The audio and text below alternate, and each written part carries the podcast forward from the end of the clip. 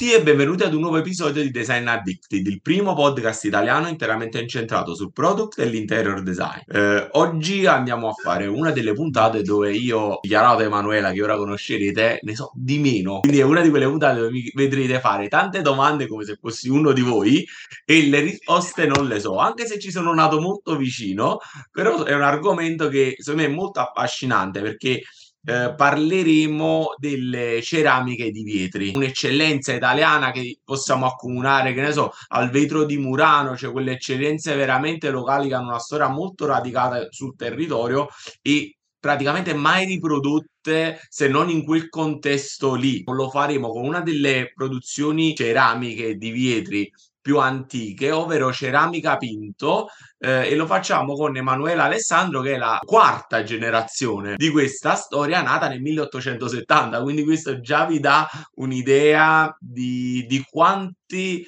passaggi ci sono stati, sia a livello di produzione sia a livello di economie di scala chiaramente dal 1870 ad oggi sono passati praticamente 150 anni Emanuela, in primis, grazie mille di aver accettato questo mio invito. Grazie a te, mi fa piacerissimo far parte di questo podcast perché sono un'ammiratrice del podcast in primis e, ehm, e poi perché mi fa piacere far conoscere la nostra storia. Emanuela, come dicevo all'inizio, è una di quelle cose dove tutti sa- conosciamo il risultato, perché la, cioè, dire a una persona, ma anche se lo dice a mia mamma, a mia zia, dici mamma, come è fatta una ceramica di vetri? Mia mamma ha negli occhi i colori colori, eh, il tipo di smaltatura che poi è, cioè il risultato finale è una cosa che noi abbiamo davvero davanti, davvero davanti agli occhi, anche perché poi quando l'Italia è portata nel mondo, io penso che ne so, a un ristorante a Londra piuttosto che eh. quando aprono un nuovo Italy a New York, vai a vedere c'è sempre la parte piastrellata con eh. le ceramiche di vetri, quindi è qualcosa che diciamo veramente simboleggia l'Italia nel mondo. Mi faceva piacere con te capire con te come nasce la ceramica di vetri, se ci puoi fare proprio un cappello storico legandola chiaramente anche alla vostra esperienza e alla vostra storia, perché poi le due cose, diciamo, anche temporalmente vanno quasi di pari passo. Sì, certo. Allora, come hai detto inizialmente, la, la nostra azienda è un'azienda storica perché è stata fondata nel 1850, però Vietri come una parte degli ascoltatori sapranno e l'altra invece apprenderà oggi, è un comune di antica tradizione ceramica. Significa che in questa zona uh, è sempre stata fatta a ceramica, quindi nel corso degli anni ci sono sempre state botteghe, quelle che venivano chiamate faenzere, dove si produceva ceramica, chiaramente in scala più o meno grande, anche diciamo dovute al fatto che eravamo, siamo sul, in costiera malfitana, proprio sul mare, dal nome Vietri sul mare, e uh, è anche vicino a tantissime, almeno prima ce n'erano molte di più, cave di uh, argilla, quindi anche questo ha fatto sì che Vietri fosse un territorio adatto alla, alla lavorazione della ceramica. Chiaramente nel corso degli anni ci sono state delle realtà che si sono avvicendate, eh, realtà anche abbastanza importanti che uh, sono nate e cresciute sul territorio, alcune sono ancora esistenti, alcune si sono ridotte, hanno cambiato dimensioni, target, insomma c'è stato un po' di cambiamenti. Ci sono un, un, paio di aziende storiche, tra le quali la nostra, che è quella più antica, e sono ancora vivi perché c'è anche da dire che nel corso degli anni, poco perché sai, anche tutte le regole di urbanistica, tutte queste cose qua, non è che permettono di avere la produzione proprio in un centro storico, in un piccolo comune, quindi anche questo è abbastanza difficile. Per cui anche sopravvivere, anche quelle che sono rimaste, insomma, con qualche difficoltà. Però eh, diciamo che una buona parte della produzione eh, di ceramica, eh, di vetri, è ancora a vetri, mentre invece cioè, adesso si dice ceramica di vetri, però diciamo che eh, ci sono molte cose che non vengono fatte più a vetri, ma che hanno questo nome, anche perché purtroppo per fortuna più purtroppo secondo me, non c'è un marchio di ceramica di vetri, doc, non so come il parmigiano per eh, esempio. Cioè, certo, non è stato fatto, non è rientrato no. in un filone protetto dal, diciamo, dal copyright, no. mettiamola così come... Assolutamente no. Vabbè, questo Quindi... è un processo, scusami Emanuele, io prima ho citato Murano, è la stessa cosa. Il sì. vetro di Murano, tanto vetro di Murano non si fa più sull'isola, ma si fa nelle, cioè, nella, esatto. nell'entroterra appena fuori Venezia, ma è Murano, sì, però sì, diciamo in zona fondamentalmente.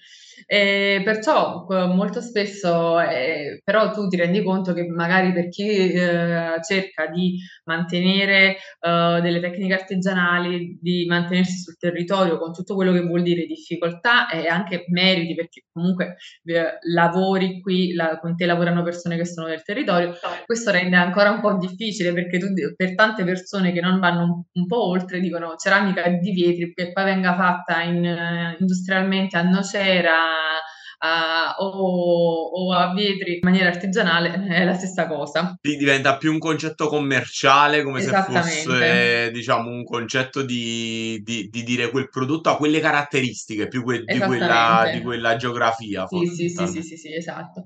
Però diciamo a Vietri ci sono molte realtà anche più giovani che stanno crescendo e soprattutto ci sono anche molti ragazzi ancora, per fortuna appassiona r r ragazzi mio o della mia età un po' più grandi ecco, che sono appassionati di ceramica e portano avanti la tradizione ceramica. Eh, no, infatti una cosa che volevo sottolineare che è questa, mhmm, per chi non è delle nostre parti, non di Napoli, però diciamo la costiera Sì. amalfitana per un napoletano è dove vai a fare le più belle girate d'estate, quindi la Sì. conosci fondamentalmente, Sì. ehm, e il fatto che Vietri è un posto veramente piccolo, cioè non cioè Sì. n cioè per chi non è di di Vietri deve capire, deve immaginare veramente un paesino piccolino, piccolino, che ora chiaramente è diventato un polo turistico fortissimo e quindi chiaramente avere una produzione a Vietri è una cosa È complica difficile. è difficilissima poi a livello, mhmm, volumetrico, cioè trovare uno Sì, sì, spazio bravo. grande a Vietro a Vietri è proprio difficile, non è cioè e se uno va si rende subito conto per dire: "Ma dove può stare qui una fabbrica?" Cioè v so' tutti vicoli, vicoletti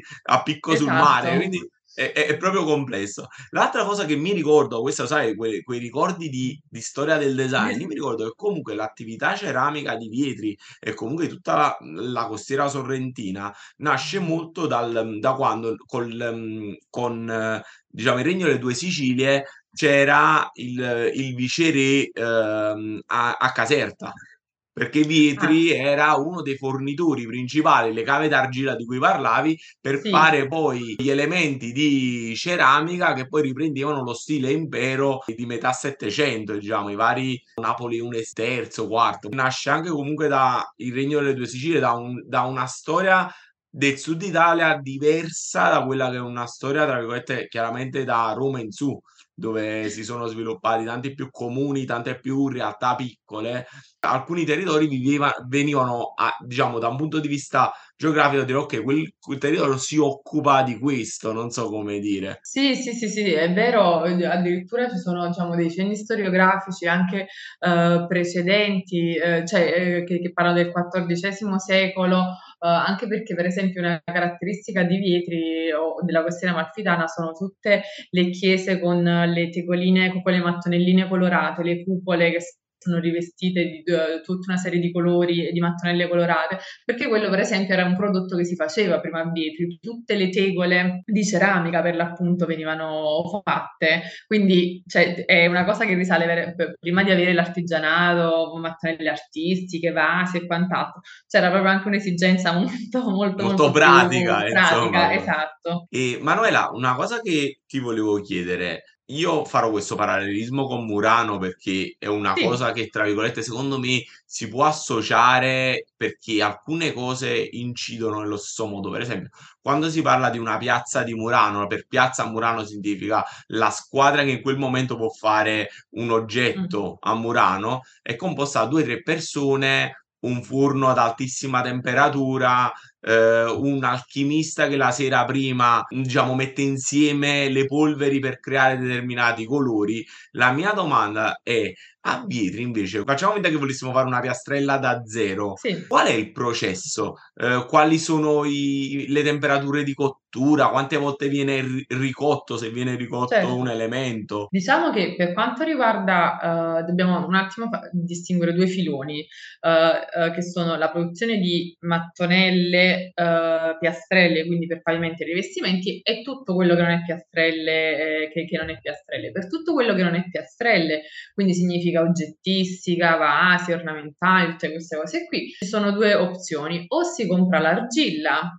e quindi si modella, si fa sul tornio, come sai, eh, oppure si, si, compra l'argilla già cotta, che noi chiamiamo biscotto, e che ha quel colore um, arancione, marrone chiaro, e quindi si procede. Per le mattonelle, invece, eh, diciamo, anche in questo caso ci sarebbero due filoni, però quello più utilizzato... Scusa, ti interrompo per capire meglio. Sì. L'argilla già cotta, il biscotto come, sì. come, come si chiama in gergo, sì. eh, poi viene modellato a stampo o viene ecco, comunque ecco, dipende, allora dipende perché c'è la possibilità per esempio di fare, eh, ci sono tipo delle presse, che delle stampe che allora stampano per esempio i piatti, piuttosto che una brocca, piuttosto che cose magari un po' più piatte.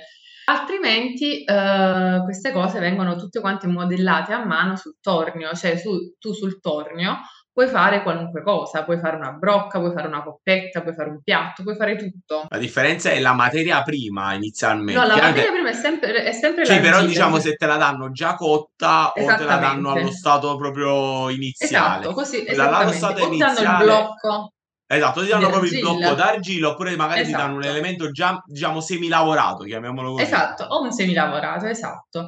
E ci sono alcune cose che vengono, nel nostro caso, per esempio, per quanto riguarda l'oggettistica, ci sono alcune cose che vengono fatte ancora sul tornio, quindi sono tutta una serie di articoli uh, di oggettistica che vengono fatti solo sul tornio, una serie di articoli che uh, invece vengono comprati, diciamo, uh, con dei semilavorati. Per quanto riguarda le piastrelle, le piastrelle nel 95% dei casi vengono comprate il semilavorato, quindi la piastrella di argilla già cotta, quindi viene comprato quello che viene, viene definito il biscotto. Esiste poi per esempio qualche volta per qualche cliente che vuole un semilavorato, semi-artigianale, oppure vuole proprio un cotto artigianale, e là significa che ci sono, per esempio, vicino, non lontano da Vietri, per esempio a Ogliara, ci sono ancora delle aziende che fanno le mattonelle fatte a mano. che, che... Immagino, non voglio chiederti quanto costano, ma deve essere eh, esatto, diciamo che, però, eh... però, se tu vuoi mattonella per mattonella, che quello si mette e ti fa la mattonella... Esatto, te la fa a mano così, te la fa a mano, cioè, come si dice? È una questione anche di tempi. Assolutamente, è in primis una questione di tempi e dai tempi poi derivano i costi, perché più tempo ci vuole per fare una cosa, più tempo sì, bisogna non, non lo so, però l'argilla io la vedo come un materiale comunque non costoso, quindi la lavorazione è quello che incide certo, principalmente. E, mentre la parte del colore, se ci sono dei colori più tipici, e poi se quella parte lì, anche quella, ma a questo punto immagino sì, esisterà anche lì o una stampa di qualcosa di prefatto certo. o, o la, l'artista immagino che a mano si metta a, a farli. Allora, prima di risponderti alla domanda voglio sapere se hai volutamente saltato un passaggio, ovvero quello della smaltatura del biscotto. Che la smaltatura io pensavo fosse una parte della colorazione. Ok, allora facciamo così. Sì. abbiamo l'argilla, uh, di qualunque cosa sia, sia un, un piatto o una mattonella, viene cotta, quindi diventa biscotto. Prima di poterla colorare, quindi prima di usare qualsiasi tipo di colore, il biscotto ha bisogno di essere smaltato. Quindi la smaltatura avviene con, appunto, anche in questo caso esistono diciamo, delle tecniche artigianali, che significa banalmente prendere una cosa e inzupparla in un bagno di smalto, oppure per esempio per le mattonelle eh, esistono delle smaltatrici, che sono delle macchine come se fossero dei rulli praticamente su cui la mattonella gira e attraversa dei piccoli, eh, alcuni, alcune fasi in cui viene spruzzata per togliere tutte le impurità. Ma la smaltatura Vai. è trasparente? No, la, tra- la, smaltatura fa diventare un oggetto da color biscotto, quindi da colore arancione, a color bianco. Ah, ok, perché no, perché questo non... Per me quella, capito, nell'ignoranza, eh, que- que- quello era il primo passaggio della colorazione, però in realtà è, è, è una, è una cosa diversa perché è anche una questione protettiva sull'argilla, immagino. Come... Esattamente, tu metti questo primo strato, poi c'è anche la possibilità di um, colorare direttamente sul, sul, diciamo, sul biscotto, però diciamo questo è meno tecnica vietrese.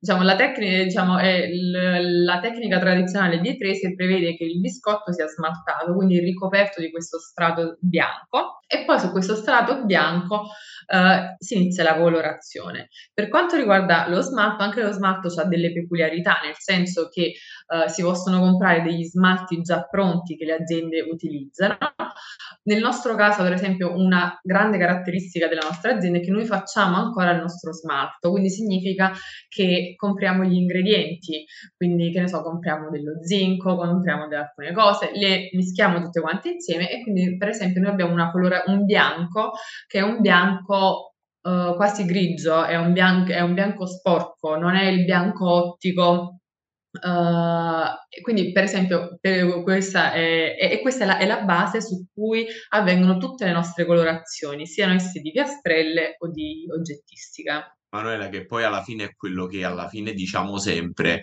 tanti prodotti dipendono da quanta lavorazione artigianale c'è, c'è di base. E molto spesso arrivando, mo faccio un salto temporale, a quando li devi vendere raccontare tutti questi passaggi giustifica poi la differenza tra una piastrella che costa 1 e una piastrella che costa 3 certo. e magari quel, quel bianco sporco come hai detto tu con, delle, con dei, dei pigmenti grigi perché chiaramente quando una cosa è fatta a mano non può avere quella, quel processo certo. industriale perfetto non è un errore ma è diciamo la sua forza. Mm, Assolutamente. Io vendo cose che quando mi arrivano, tipo a volte tengono la bollicina nel vetro. Esatto, quella lì, sì, sì, sì, sì. E, e, quando, che ne so, qualche mio, qualche cliente mi chiede, no, ma questo è difettato, e dico, no, guarda, questo qua è proprio la prova che, che è, stato fatto in un determinato modo. Cioè, paradossalmente, quella bollicina o quel colore non bianco ottico è come se cioè, se ti, se ti, vendo un bianco ottico e ti dico che probabilmente l'ho fatta a mano, diciamo, prendendo gli ingredienti, è molto improbabile che, proba- che, che io riesca senza... Ma assolutamente, tant'è che noi molto spesso quando i clienti vengono, noi abbiamo nello stesso, diciamo, stabile, abbiamo lo showroom, i nostri uffici e la fabbrica è proprio al piano di sotto. Quindi noi diciamo sempre, voi potete comprarle dove volete le mattonelle. Qui avete la certezza, se volete andiamo a vedere le, le stanno facendo in questo momento, di, e trovate quello che gira così nello lo, lo smalto, il pittore che sta mettendo il colore, quindi noi siamo sicuri di come vengono fatti i nostri prodotti e ve lo possiamo dimostrare. E sono fatti tutti quanti a mano, per cui se per lei questo è un difetto, è un'impurità, semplicemente sta cercando un altro tipo di prodotto tutto qui, cioè, perché c'è a chi piace il prodotto perfetto, a noi non è che dobbiamo dire che quello non sono da è vario per quello.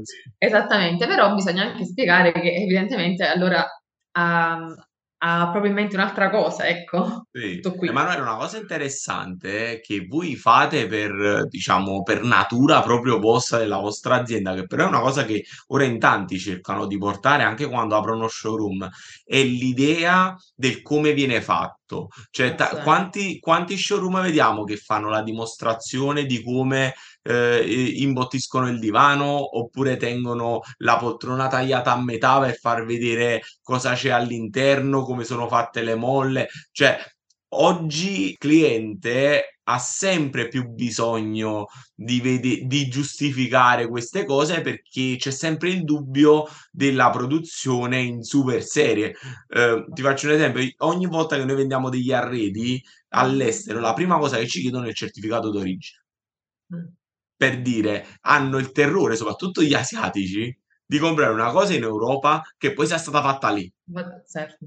No, cioè, no, infatti cioè, per noi questo problema non esiste. Cioè voi non lo avete perché giustamente per voi è così da sempre. Per noi infatti lo diciamo sempre, diciamo, se voi volete venire a vedere come sono fatti, eh, a meno che non sia sabato, perché il sabato in fabbrica, il sabato e la domenica in fabbrica eh. non si lavora, poi possiamo andare a vedere in qualunque momento, trovate le, le, persone che sta smontando il forno, che sta mettendo il colore, che sta smaltando, sono tutti lì, quindi questo qui Manuela, è il nostro...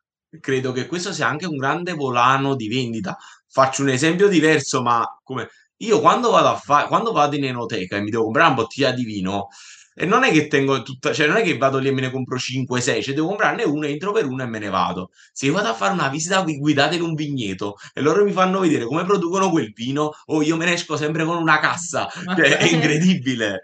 Perché, perché l'esperienza in quel momento è talmente forte che a me viene proprio la voglia di poterla raccontare. E come la racconti? Solo portando via un pezzo di quell'esperienza. E quindi credo che se uno entra in fabbrica e vede quelle ceramiche, poi dice, vabbè, mi compro quattro vasetti, li, li regalo, immagino uno straniero, li regalo a casa e racconto, poi magari ho fatto due foto, le faccio vedere. Cioè, paradossalmente, oggi oggi, ma secondo me è sempre stato così, ma oggi è una cosa a maggior ragione, Sì. eh, l'esperienza che ti porti nell'acquisto è, è- è metà dell'oggetto stesso che ti stai portando a casa. Assolutamente, anche per, eh, sì, sì, sono, infatti le persone rimangono sempre molto sorprese che sia tutto concentrato, diciamo, in uno spazio, comunque uno spazio abbastanza grande, sempre per uno standard vietrese, Certo. eh, però per esempio noi, eh, facendo tutto quanto noi facendo tutto quanto a mano, noi proponiamo una serie di, per esempio, ti parlo per esempio delle piastrelle, no? Che è il nostro prodotto che, mh, di punta.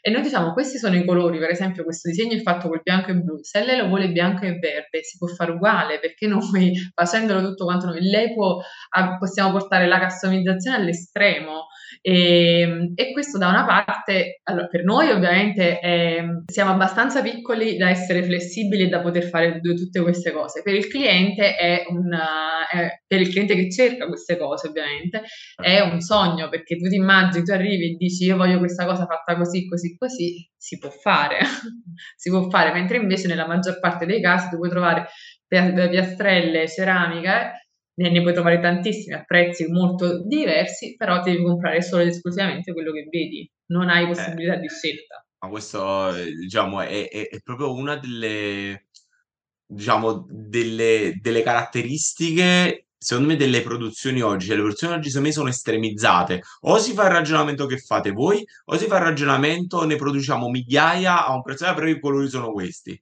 Quello che no, regge no, sempre no, di meno è quella via intermedia che non riesce a fare né l'uno né l'altro, né probabilmente. No, perciò ti dico, abbiamo una dimensione abbastanza piccola ancora da consentire uh, di fare questo tipo di ragionamento, tant'è che molto spesso è capitato che sono per esempio gli architetti, è il genere di persone che arriva più spesso con, questa, con queste proposte, io ho fatto un disegno, si può riprodurre su piastrella, si può fare una produzione, un lotto così, Certamente, poi noi chiaramente, poiché abbiamo, mh, siamo più esperti nella produzione, possiamo dire allora questo possiamo utilizzare questa tecnica, quest'altro, uh, far vedere la resa, però diciamo questa è una cosa che uh, adesso se ci pensi non è così uh, facile avere per... No, cioè, non, no assolutamente. E anche trovare un sarto che ti fa una cosa fatta bene, su misura, così, non è proprio Non è proprio una cosa... No, ma poi eh. l'altra cosa che hai detto, che secondo me è una cosa giustissima, che va ribadita a tutti i vari professionisti che ci seguono, è che uno parte con un'idea, poi l'esperienza di chi fa quel determinato tipo di produzione va sempre ascoltato perché se ti, se ti suggeriscono o una variazione o un determinato processo è perché, è perché, il risultato poi alla fine è migliore. Invece molto spesso, non molto spesso, però ci sono chi è molto pieno di sé ed è convinto di sapere tutto, dice no, lo voglio esattamente così. Poi viene una schifezza e non si può lamentare con nessuno. Assolutamente, questo è, sì, è il limite magari di chi non conosce bene il prodotto, ma io infatti non penso che tutti debbano conoscere il prodotto, però penso anche che magari affidarsi ogni tanto, se dici è un'azienda storica, è lì da 150 anni, un motivo ci sarà, quindi farti aiutare. Cioè, a me a volte capita, ti racconto questo aneddoto, questo per, per spezzare un attimo il ragionamento. Io ho fatto una parete di verde stabilizzato e sì. io di, di, piante, ammetto, non ne so nulla. Mi chiamo Francesco, il ragazzo che me lo fece mi disse: Tore, allora quell'eucalipto o la felce? Sì, Franci, ma io non ne so niente di queste piante. Ma fammi una bella presentazione, fammi un bel rendering. Se mi piace, te lo, te lo confermo, ma non è che mi posso mettere io che non ne so a scegliere tra l'eucalipto, la felce e, e l'edera. Non, non, ne ho, non ne ho praticità. Gli ho dato un'idea di colori e di volumi che volevo e, e, alla fine lui su quello si è tarato. Quindi il concetto è, è come se è scalabile su tutte le produzioni. Ma guarda, anche io ho un bell'aneddoto di questo genere. Siamo stati contattati da un importantissimo studio di architettura che cercava delle mattonelle di una misura talmente specifica che non esiste, bisogna tagliarle, cioè farle apposta.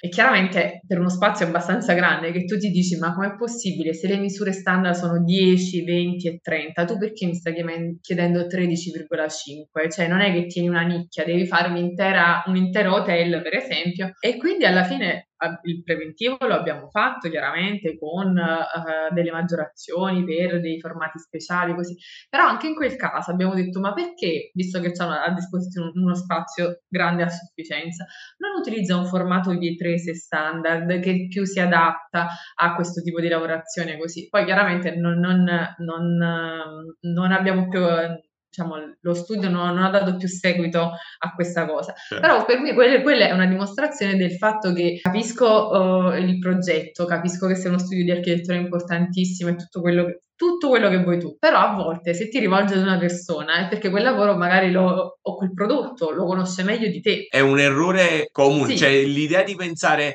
di saper fare tutto, è come se vai dal falegname e secondi Sì, di fare sì, il falegname meglio di lui. Secondo me da un lato, e non è il vostro caso, bisogna tenere duro perché molto spesso alcune produzioni cercano di semplificare. Cioè No, nel no, senso no, che ma cioè capiscimi il come rischio ragionamento esiste eh, cioè esiste attenzione. quello che ti dice: Ah "Dobbiamo fare 15 perché perché per me è più facile fare 15". Però quando uno ti dimostra che può comunque farti il 13 e mezzo, però tu lo lo Sì. vorresti prendere 15, quindi parlando di un centimetro e mezzo e comunque devi andare a fare uno sfrido sul taglio laterale, non è che hai le pareti talmente perfette Certo. che tu dici: "Arrivo punto, punto Esatto. e non voglio avere il taglio della mattonella". E allora ho Esatto, diviso sì, sì. esattamente non so come dire, ma se io vedo che la camera è irregolare, comunque ci sono tante cose per le quali la cosa non è fattibile, diciamo come dici tu, ascolta il consiglio fondamentalme Assolutamente. io arrivo oggi e vi chiedo non l'oggetto che hai pronto chiaramente, che quello lì è stato Sì. fatto, ma ti dico: "Guarda devo produrre una una cosa media, 40 metri quadri di piastrelle", Eh, diciamo.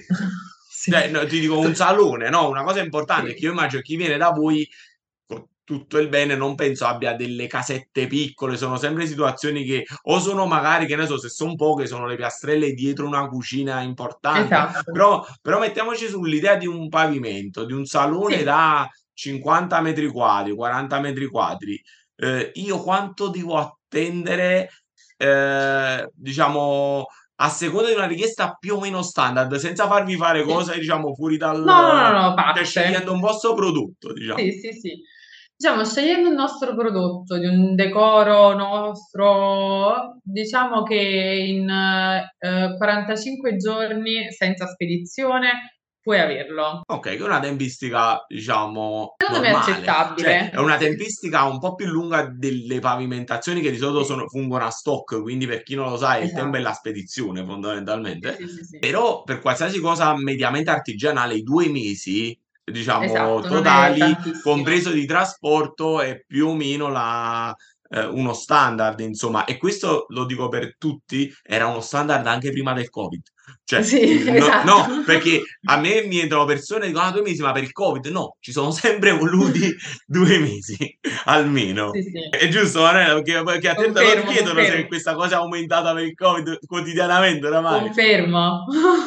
E tu sei là che dici: "No guarda ci sono sempre volu anzi probabilmente Anzi. siamo" Manuela, Esatto. una cosa che ti volevo chiedere, hai parlato all'inizio di come, diciamo, durante questo secolo e mezzo di produzione delle ceramiche di vetri, diciamo a livello più artistico, come dicevi tu, quando comunque è una cosa che è diventata una peculiarità artistica prima che industriale, le cose siano variate molto, cioè che alcune aziende storiche si siano ridimensionate, cambiate, trasformate, chi ha aperto nuove realtà, chi ha chiuso realtà magari più storiche, perché sappiamo comunque è un ciclo di vita, però voi le avete viste tutte, cioè siete sempre stati lì, quindi chiaramente voi vi siete visti un po' tutti questi passaggi.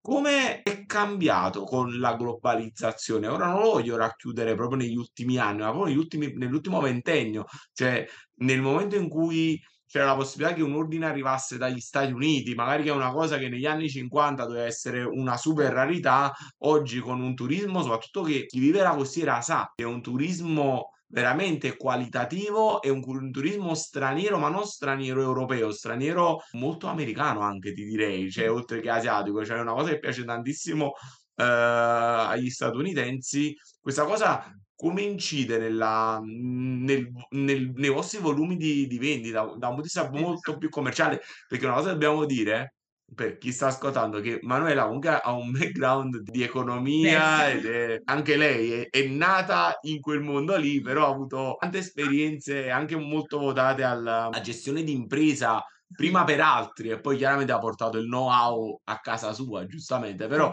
è una questione anche molto economica, perché poi le cose devono prima funzionare e poi uno, come dicevamo prima, si può mettere a pensare la smaltatura personalizzata, ma prima è un processo che Certo. deve stare in piedi a livello sia economico che, ehm, gestionale. È vero che come dicevi la Costiera Amalfitana è comunque un posto molto turistico, quindi, uhm, ci sono abbiamo sempre quasi durante tutto l'anno ormai i periodi morti sono non sono diventati s stanno diminuendo perché un po' la sta stagionalità sta cambiando, complice secondo me anche il cambiamento climatico e tutte queste cose qui, c'è s ci sono sempre turisti. Chiaramente non tutti i turisti sono interessati, ci ci sono i i turisti che sono interessati al souvenir, che può essere la calamita, la tazza, il piatto, così.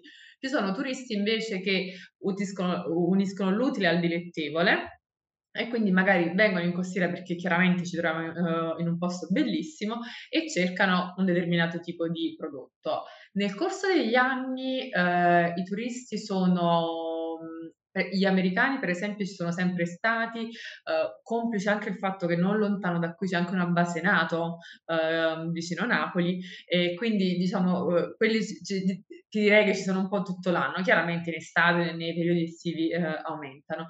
Ehm, e cambia molto anche la consapevolezza delle persone rispetto a ai prodotti. Nel corso degli anni, come di dicevi tu, uhm ci so i turisti che cercano il souvenir ci sono sempre, ma ci sono sono sempre di più quelli che cercano prodotti di un certo tipo, che si accorgono delle differenze tra un prodotto fatto a mano e un prodotto invece, uhm, industriale, che cercano qualcosa di personalizzato.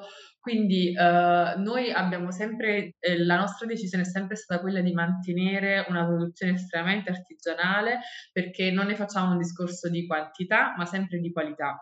Quindi noi non facciamo, uhm, grandissime quantità, a all'anno, per esempio di mattonelle, però diciamo quelle che facciamo sono di un di un certo o livello, per cui tu prima facevi mi facevi l'esempio di un ordine medio di 50 metri quadrati, che non è in realtà un ordine medio per noi. Per noi un ordine medio sono 6, 7, massimo 10 metri quadrati. Chiaramente all'anno ci stanno anche 2 s o 3 lavori grandi, però, uhm, l'ordine medio è molto più piccolo Hai perché fatto bene a dirmelo perché è una percezione, vedi, per per questo facciamo questi podcast, perché in Sì. realtà è una percezione che magari uno esternamente ha, e e poi viene a scoprire che magari si tratta di No tanti es esatto. Sì, esatto, sono tanti ordini di quantità più ridotte. Poi all'anno capitano sempre 2 o 3 ordini più grandi, ma non è la media. Questo perché Certo. chiaramente, uhm, devi anche pensare che essendo un prodotto di di nicchia, non tutti quanti, uhm, vogliono ricoprire il proprio b salone, uhm, di un prodotto anche un po' più costoso della media, quindi molto spesso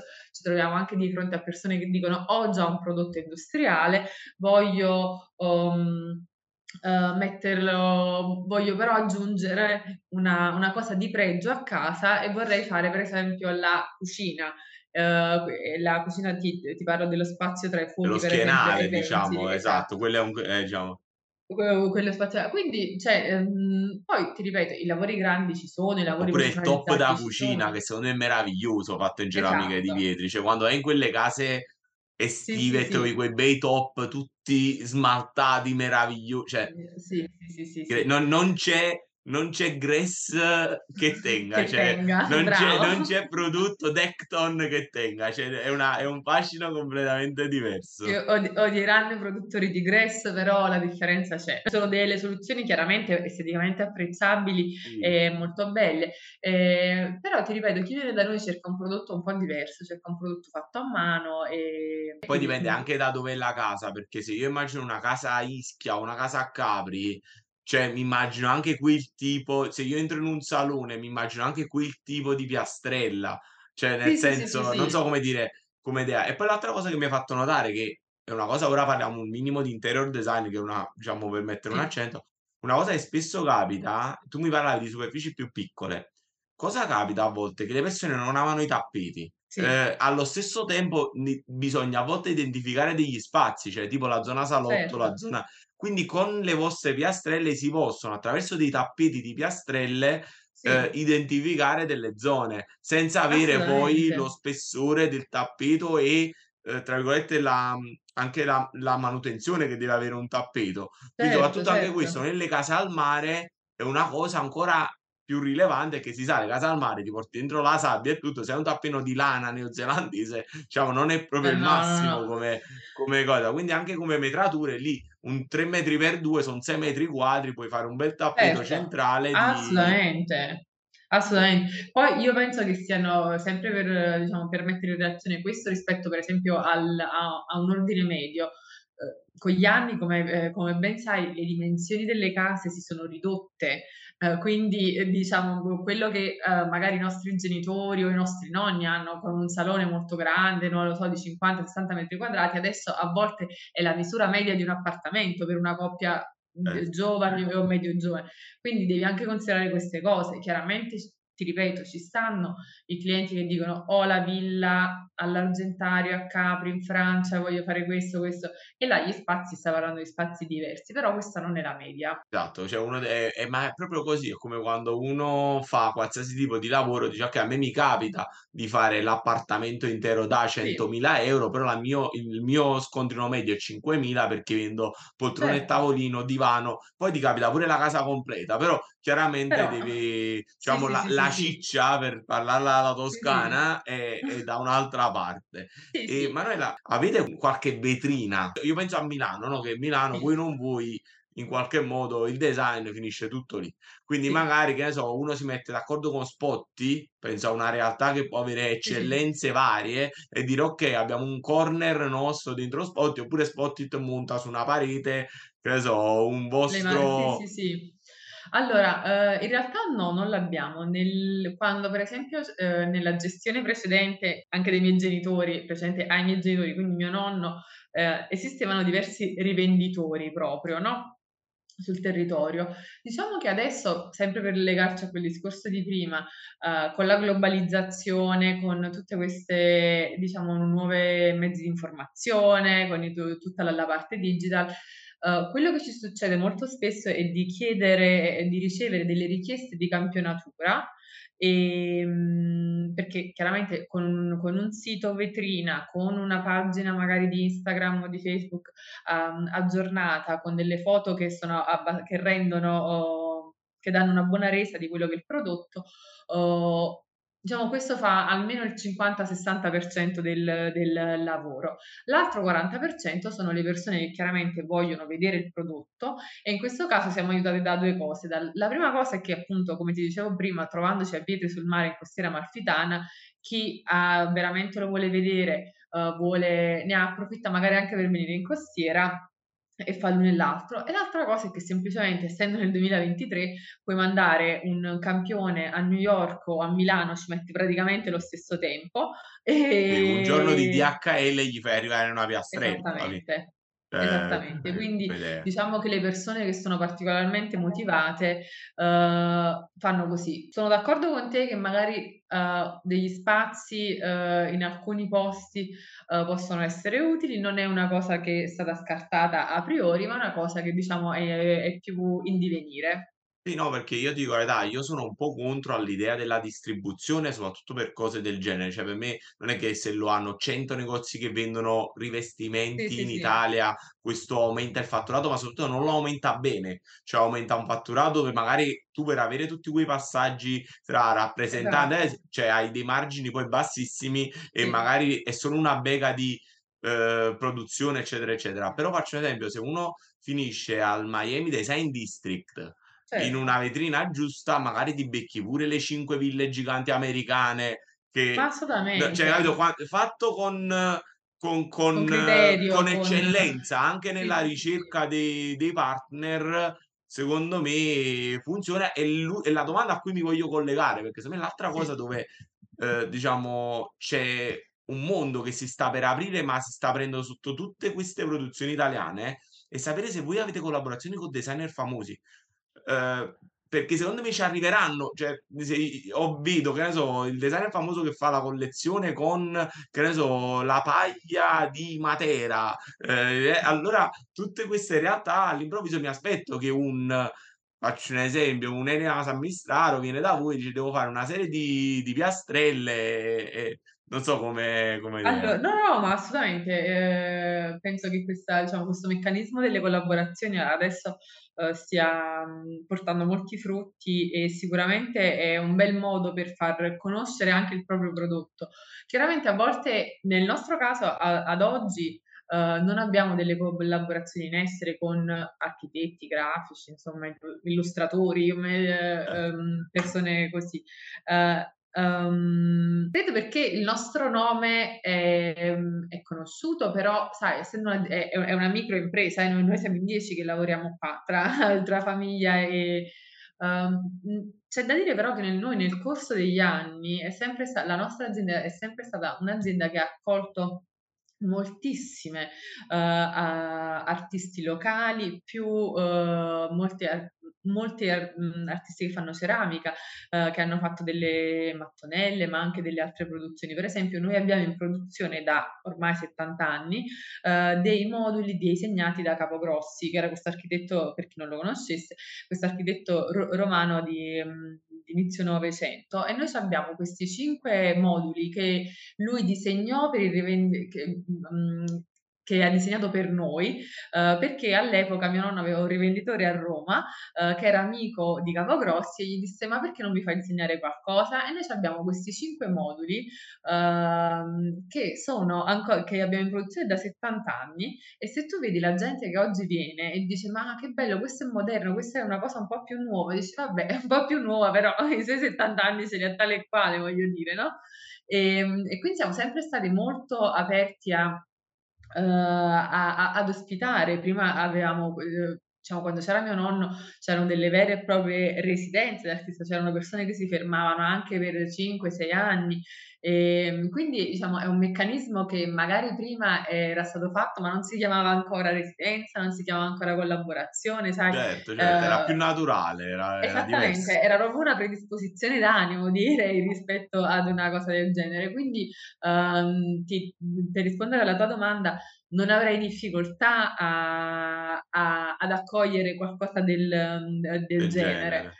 Assolutamente. Lo sai perché, ehm, Emanuela, una cosa che io noto sempre, come tu ora mi hai fatto l'esempio della piastrella che viene vista, tiene 70 anni e chi viene, diciamo: "Questa è nuova", perché vede qualcosa di Sì. diverso, io sono cioè una cosa questa non è che ne so sono certo perché lo vedo tutti i giorni, quando uno entra in uno showroom di arredamento e vede un pezzo e vede, che ne so, una sedia di Cassina, ehm, disegnata da Le Corbusier nel 1929 e gli sì. coglie l'attenzione più di qualsiasi altri prodotto prodotto dal 2000 in poi, Sì. tu ti rendi conto che il design, come lo chiam cioè il design, comunque le cose fatte in un certo modo, non hanno una temporalità ben precisa. Cioè la hanno per chi le conosce, ma per chi è neofita, per chi viene colpito, la cosa è molto, ehm, insita nell'oggetto. Quindi, ehm, perché te lo chiedevo? Perché io penso che oggi questi tipi di collaborazioni, se non sono portate da una idea di marketing, perché secondo me è un errore, cioè Sì. farle al fine di funziona peggio. Funziona Sì. bene quando 2 realtà si incontrano, si conoscono per un caso fortuito. Assolutamente. Ehm, ti fa faccio un esempio: ehm, noi abbiamo avuto ospite Antonio 1 Sì. anno e mezzo fa. Antonio Aricò secondo me ad oggi è il miglior designer italiano, nessuno me lo toglie dalla testa e sono convinto che tra 5 anni fare una cosa con Antonio sarà una cosa da costosissima. Io l'ho conosciuto perché lui venne a Firenze, perché un hotel di Firenze fece fare delle fodere di cuscino Mh-mh. con dei Sì. suoi ricami, con dei suoi Ah. disegni e e e lui tramite, diciamo, questa ragazza che gestisce vari designer, che fa un po', diciamo, da manager, diciamo, dei vari Mh-mh. designer più emergenti, aveva trovato questa connessione e c'erano queste questi cuscini ricamati con questi grilli. Io quando vedevo quei cuscini, io pensavo: "Sono meravigliosi". Io se entrassi in questo hotel oggi cioè sai dall'hotel si ruba tutto, la però se rubi la federa Così, ma non si certo. dovrebbe dire, così. E quindi quando nascono così, in questi modi, che so, una persona passa fuori da te, vede le ceramiche, si avvicina penso che veramente siano il futuro perché perché comunque realtà come la vostra danno ancora la possibilità, come dicevi tu, di potersi esprimere senza troppi limiti all'interno di una realtà che ti sa dare il feedback giusto. Sì. Uhm, finisco diciamo quest'assolo dicendo: negli anni No, vai. '50 quando sono usciti 50, 60, 70 i migliori prodotti del design italiano, nascevano perché i designer che li disegnavano dall'altra parte avevano degli artigiani, perché non erano ancora delle industrie giganti, che gli permettevano di farli, ma inoltre gli dicevano pure come farli, cioè gli diceva pure: "Questa cosa così non va, facciamo così." Cioè il Sì. primo veliero di Franco Albini si è sbriciolato.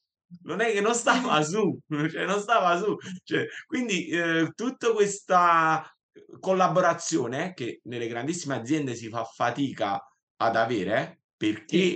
In primis si ha si cercano dei risultati immediati, perché giustamente il mercato, società per azioni, uhm, faccio una cosa devo avere un ritorno. È più difficile pote se se uno fa una collaborazione con voi e fa 10 ceramiche, penso che fare Sì. 10 piastrelle come prototipo è un investimento di tempo, di di Certo, know-how, di cosa, ma a livello economico non è che devo fare un macchinario nuovo o piuttosto devo met devo assumere 10 persone nuove per fare quel processo.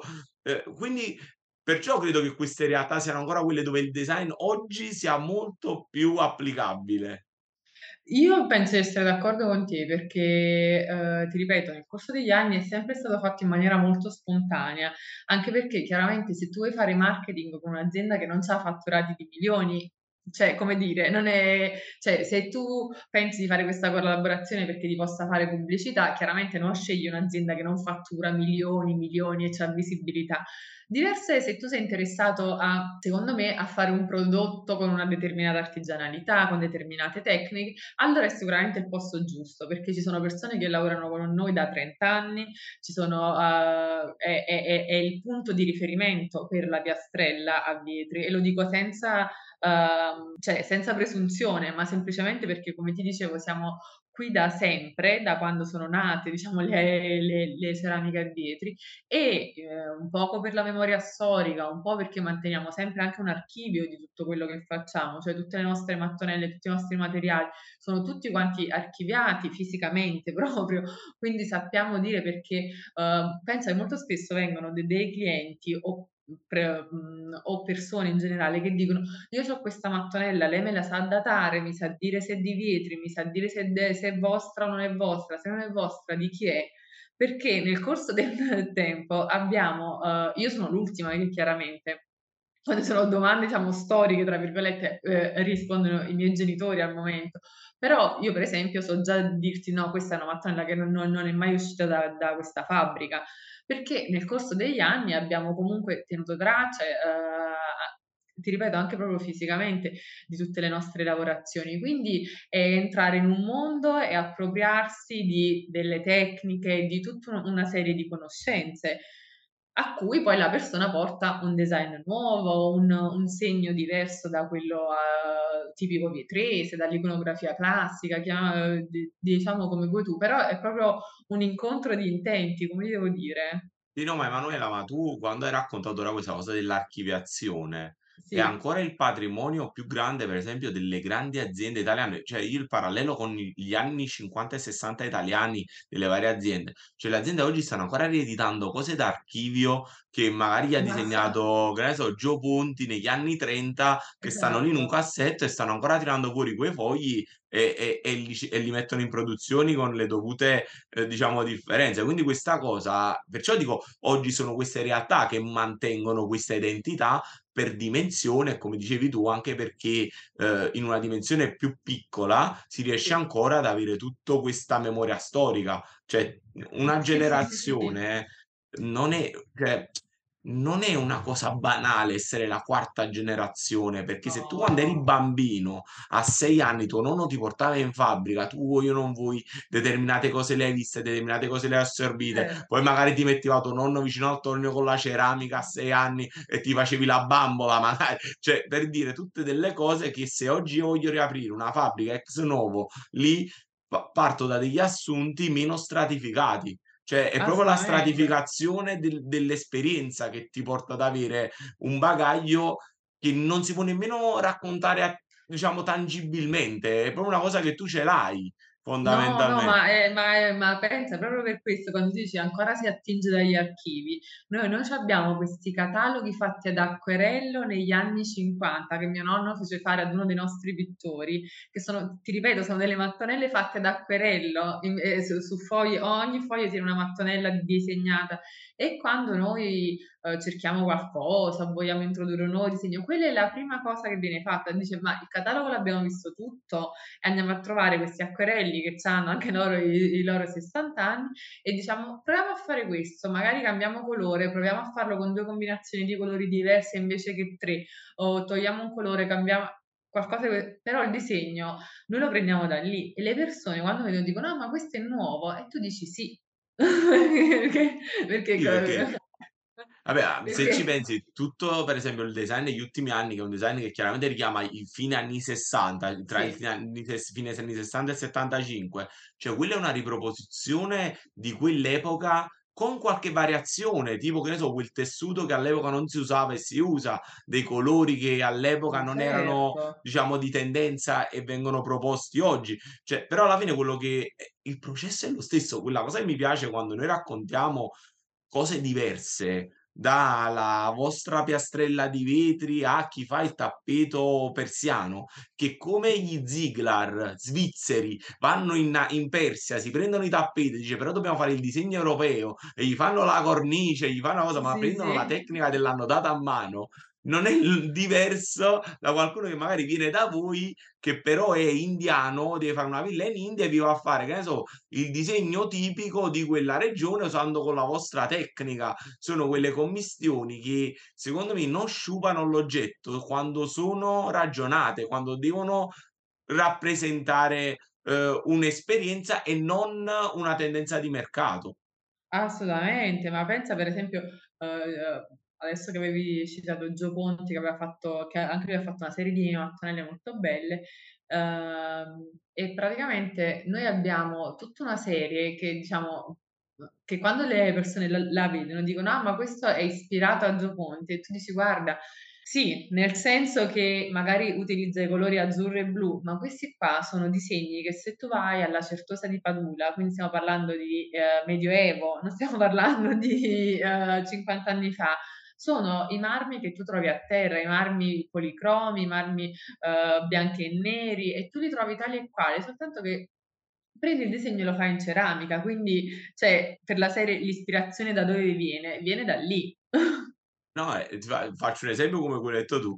Ehm, Jean-Paul Gaultier una decina d'anni fa fece una collezione che praticamente è identica agli Azuleos portoghesi, che sono sempre de Sì. penso sempre ceramiche sì, sì, credo. Sì. Sì, Ehm, ceramiche che sono tutte bianche e blu co con i disegni Certo, portoghesi, cioè di quella zona lì. E chiaramente l'aveva messa sui tessuti. E la gente c poiché non conosce gli Azuleos dice: "Ah, ma questo è il tessuto di Gaultier". Però in realtà molto spesso uno non sa nemmeno da dove si parte fondamentalmente. sì, sì, sì, La sedia super leggera di Gio Ponti è una sedia di. Chiavari, niente di più, niente di meno. La sedia di Chiavari è è è ignota al pubblico. La super leggera di Gio Ponti, quanti vanno La dicono: "Ah, ma quel Gio. Ponti ha pure copiato la parte pubblicitaria, l'ha buttata dal primo piano di Piano della sì, cosa che non fa la ru quando il campanino l'aveva buttato sopra al campanile per farle vedere questo l'ho imparato rompeva. il tuo podcast. Eh, ma questo l'ho imparato quando ho avuto cioè ve vedi quando io queste cose non le sapevo, però in intervi io quando perché io molte puntate come mi nascono, mi nascono proprio dal vedo una sedia, che vedo sedia di Chiavari. E poi vedo: "Sì, ma questa è uguale a quell'altra, però questa tiene 100 anni di meno, fammi capire". Poi ho la Com'è fortuna che comunque sono tutte realtà bellissime. Mi chiama i fratelli Levaggi, che a Chiavari sono veramente i più Mh, antichi meravigliose. Anche io li ho nel fare tramite te, mi sono innamorata, guarda, perché ho rivisto una parte della del nostro È lavoro, è capito? è lo stesso secondo me il principio, vedi torniamo a quelle realtà così, e quindi a quel punto gli chiesi e lui disse: "Guarda quella la cosa si fa così, è stata fatta così" e poi raccontano tutta la storia meravigliosa per chi non ha visto quel podcast uno dei più belli che Andatelo abbiamo a avuto, rivedere tutti, perché perché è bellissimo. perché io a volte me li riascolto per sentire chiaramente io in questi podcast faccio da sparring partner e poi me li rivendo tra 6 mesi, perché chiaramente Ah. quando mi troverò in un altro podcast a parlare di qualcosa del genere, mi verrà in mente tu che mi racconti della smaltatura piuttosto Sì. che, ehm, di altre cose. Quindi no, meraviglioso, bellissimo. Ehm, Emanuela, grazie mille. Grazie a te per avermi dato questo spazio, per questa chiacchierata. Per me è come ti dicevo, è un onore perché è un podcast che mi piace molto e che ascolto con molta curiosità soprattutto.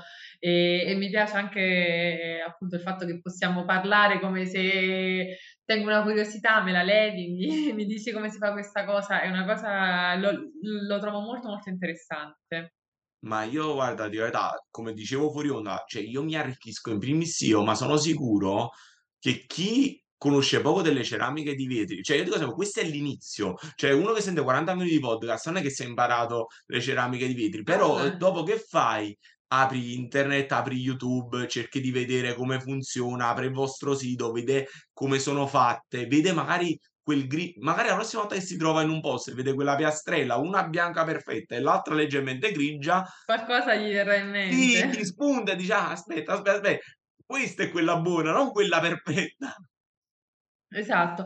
Ehm, e poi per chi ci sente, ma anche ma in primis per te, noi abbiamo sempre la fabbrica aperta, quindi è sempre possibile fare una visita, quindi venite pure a trovarci, così vi facciamo vedere come le facciamo una alla volta, tutte quante, vi rendete conto veramente del valore aggiunto del de Guarda, tu tu dell'artigiano. lo sai, appena io posso vengo. Ora devo solamente Eh, ti a libera ti aspettiamo, non vedo cioè l'ora io purtroppo sono es esiliato un po' veramente al nord, sono esiliato un po' al no però appena ho 3, 4 giorni che scendo giù, vengo vengo di sicuro. Volentieri, volentieri, ti aspettiamo. E allora chiudiamo qui questa puntata, bellissima, questa rientra sappiatelo, questa già rientra nelle mie puntate preferite, perché no, no, eh, ma bisogna dir cioè me ne rendo conto mentre la registro che me ne rendo conto. E abbiamo avuto con noi Emanuela Alessandro di Ceramica Vinto, ehm, e con lei abbiamo parlato di ceramiche di vetri, loro che sono ad oggi la più antica produzione di ceramiche vetresi alla quarta generazione, ho sbagliato, quarta generazione. Ehm, Emanuela grazie ancora. Grazie a te.